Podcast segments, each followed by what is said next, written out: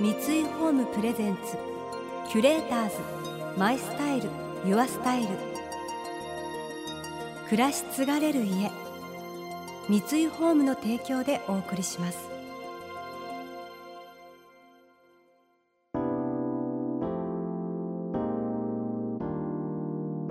溢れる情報の中で確かな審美眼を持つキュレーターたちがランデブー。今日のキュレーターズは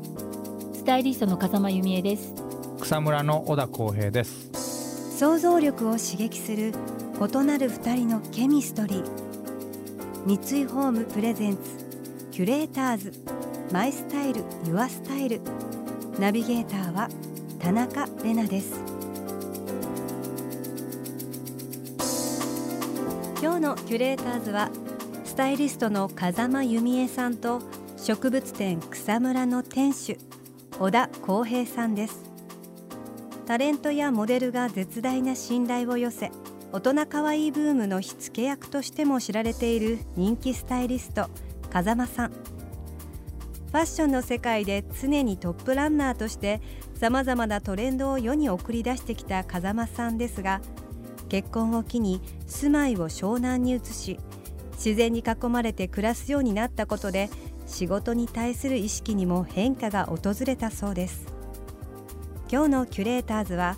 お二人の仕事観についてお聞きしていきます。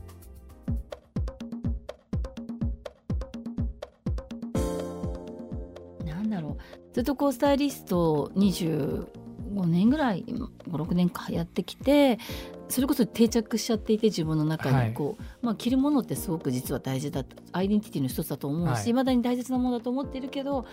何かこう若い時とは違って若い時はなんかあそれこそ例えば世界観ってよくみんな言葉使うけど自分の中で勝手にシチュエーションとかその着る人の女性像みたいのを勝手にイメージして、うん、勝手にドラマをそこで作って、うん、こんなん着たら素敵っていうコーディネートを自分でこういろいろ作ってまあ例えばだけどじゃあ私がすごくこれかっこいいってもうねじゃあ背中がばっくりもばっくり開いた背中のねなんかというかワンピースみたいのにそれどうやってブラジャーどこにあるんですか？とか、ブラジャーなんかしてないけど、うん、ノーブラだよ？とか なんかそうだよね。でもいいじゃない。ファッションだしクール。かっこいいでしょ？って。例えばねあかっこいいって。かっこいいけど私にはみたいな仕事も多かったかし、うんうん、あとタレントさんの仕事とかもやってたからこう何か表現する時って少し誇張してスタイリングってするから、でも今の仕事ってもうちょっとこうみんなの暮らしに寄り添ったスタイリングをする機会が多くて頼まれることが、まあ、ファッション楽しむことはいまだにあんまり変わってないですけど、うん、あのでもここ最近の仕事は例えばすごい細かいことをやってます。なんか例えばじゃあ水色のコート一つあります。その水色のコートにね色を合わせるのにもう全体的にね寒色系でブルーグリーン水色。こう同じような色の配色ですごく綺麗なんですけど例えばそこに違った色をちょっとピンクを刺してみるとか、うん、例えばなんかそういうでもピンク刺すことによって急になんかこうコーディネートが遠くなるのか近くなるのかとかそういう黄色女の子をいろいろ想像するわけですよ。あここのブランドだったらあブルートーンにグレー淡いグレーを合わせて全体的になんか空とか海とかそこに植物が、ね、ちょっと入ったようなカラーリングが心地よいんじゃないかとか、うんうん、OL さん世代でこうちょっと疲れてお洋服着る時にもお洋服にも癒されたいような人たちだったらちょっとこんなカラーリングだったら着ていて気持ちいいんじゃないかとか。だからおしゃれってよりもその人がどういう気持ちでとか心地よさで着れるのかとかを考えてねコーディネートを今するようになってそれはすごく自分の中で大きな違いというか以前と全然違いますスタイリングの仕方が。同じ仕事なのに。その、まあ、風間さんの、うん、まあ、世界は風間ワールドと それと、まあ、モデルさんの、うん、まあまあ、例えば着やすさとか、うん、モデルさんの、いや見せたいこととか、もしあったとして、クライアントさんとかがね、そういう仕事の側と、うん、どっちを重視するかというと今はそのクライアントさんの方、うん、嫌でも自分で出ちゃいますもん小田さんもそうだと思いますけど、うん、割と私も小田さんも濃いめじゃないですか少し。エネルギーが、はい、淡くはないじゃないですか、はい。はい、だから多分ほっといても自分っていうものは多分私が手をかけて小田さんが育てている以上、うん、小田さんになってしまうしサボテンも、前は違いましたよ。本当にこっちの方がいいよ。こっちがこれがかっこいいよって、うんうんうん、でも本当にもう最近あのこうすごい結婚して結構変わったことがあって、はい、今まで本当に私みんなの10倍速ぐらいで生きていけるので、うんうんうん、本当にいろんなことをいっぺんに人にこう伝えようとしてこう今は前よりも穏やかにというか耳を傾けるようになったんですよね。ちょうど39で結婚してもだから本当に40歳になる数日前に結婚して、はい、少しだけこう生活がメロンにというか、うんうん、まあスケジュールは変わらなかったんですけどちょっとやっぱ考える時間っていうのがちょっとずつちょっとずつ増えてきて、うんうん、なんか仕事のスタイルもすごくこう相手をよくまず確認して 今日は確認しないできちゃいましたけど すごくこう確認して感じてどういう調理法調理法っていうとなんか変ですけどがいいかなっていうのを考えてこうコーディネートするようになりましたね、うん、なんか。だから今どういうふうにやってるって言われちゃうと本当になんか今そこにあるあの私に声をかけてくれる人たちが今よりもちょっといつもよりもちょっと素敵でいつもよりちょっとなんかこう元気が出るようなでもすごく大きなことだなと思っていてだから具体的にね今の流行だったらパンツはどういう丈で、ね、ボトムはパンツよりスカートだよとかミニスカートだよロングスカートだよとか今だったらもうワンピースだよとかそういうのはなくてやっぱりなんかこう今の女性たちが少しでもファッションというものが楽しいんだなって思ってもらえるように。キュレーターズ。マイスタイル。ユアスタイル。田中れながナビゲートしています。キュレーターズ。今日のキュレーターズはスタイリストの風間由美恵さんと植物店草むらの店主小田光平さんです独自の審美眼で集められた個性的な植物店を広島で営む小田さん。普通の人にとってはただの草の群がりに見える場所に個性ある美しさが眠っていることがあるという思いが店名草むらの由来です。そんな小田さんですが先ほどの風間さん同様仕事を続けていく中で植物に対する思いに変化が生まれてきたようです。大量生産の植物も当時好きじゃなかったんですよ、うん、クローンで同じで、わ、かります。だけど今ちょっと違ってて、うん、まあ大量生産にしたのは人だし、その植物は生きてる植物なんで大切にしたいなと思うし、結局それをどう見せるかが僕の仕事なので、その大量生産だから嫌だとかいいじゃなくて大量生産であろうがやっぱ植物をよく見せることができるかどうかが僕の見せどころなんで、うん、で今からもう2年ぐらい前になるんですけどあのエルメスのショーウィンドウをさせてもらったことがあるんですよ。でその時にあの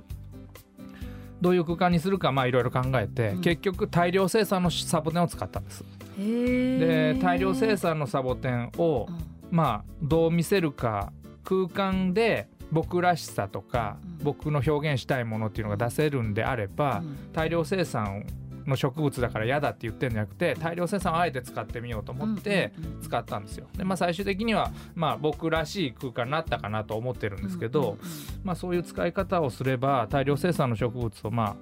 自分次第でどうにでもなるし可能性はあるんじゃないかなと思って、最近はよく使ってますね。なんですかねこうきっとサボテンとの関係性がきっちりもう固まったっていうかいい意味で深まったんでしょうね。それまでは多分ほらまだ自分の中でも探ってる最中だったからこう好き嫌いがあったけど、今はもう何でも来やがれってもうサボテンの博士みたいなことですよねだからきっと。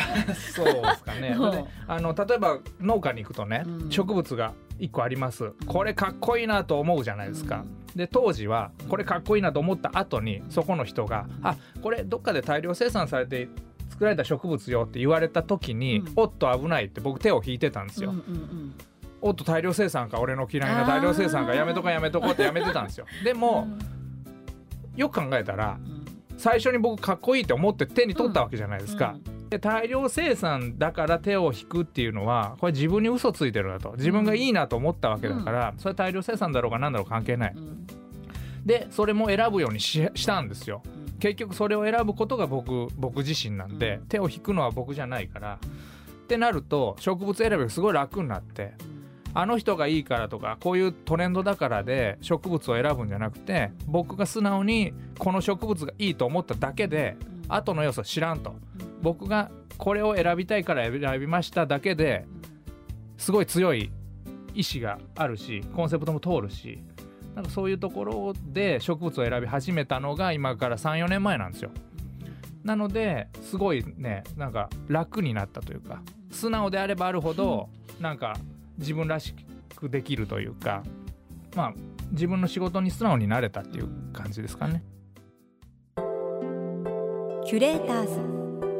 マイスタイルユアスタイル。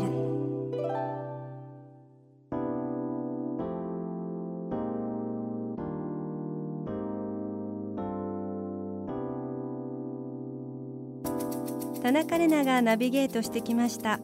三井ホームプレゼンツキュレーターズマイスタイルユアスタイル。今日のキュレーターズはスタイリストの風間由美恵さんと植物店草むらの店主小田康平さんとのお話をお届けしました、えー、由美恵さんのこう洋服を着る方の生活気持ちを考えてスタイリングするっていうなんかそういう由美恵さんの想像する気持ちなんですかね。そういう心がこうやっぱりたくさんの方に喜びとか影響を与えてらっしゃるんだなってすごく思いました。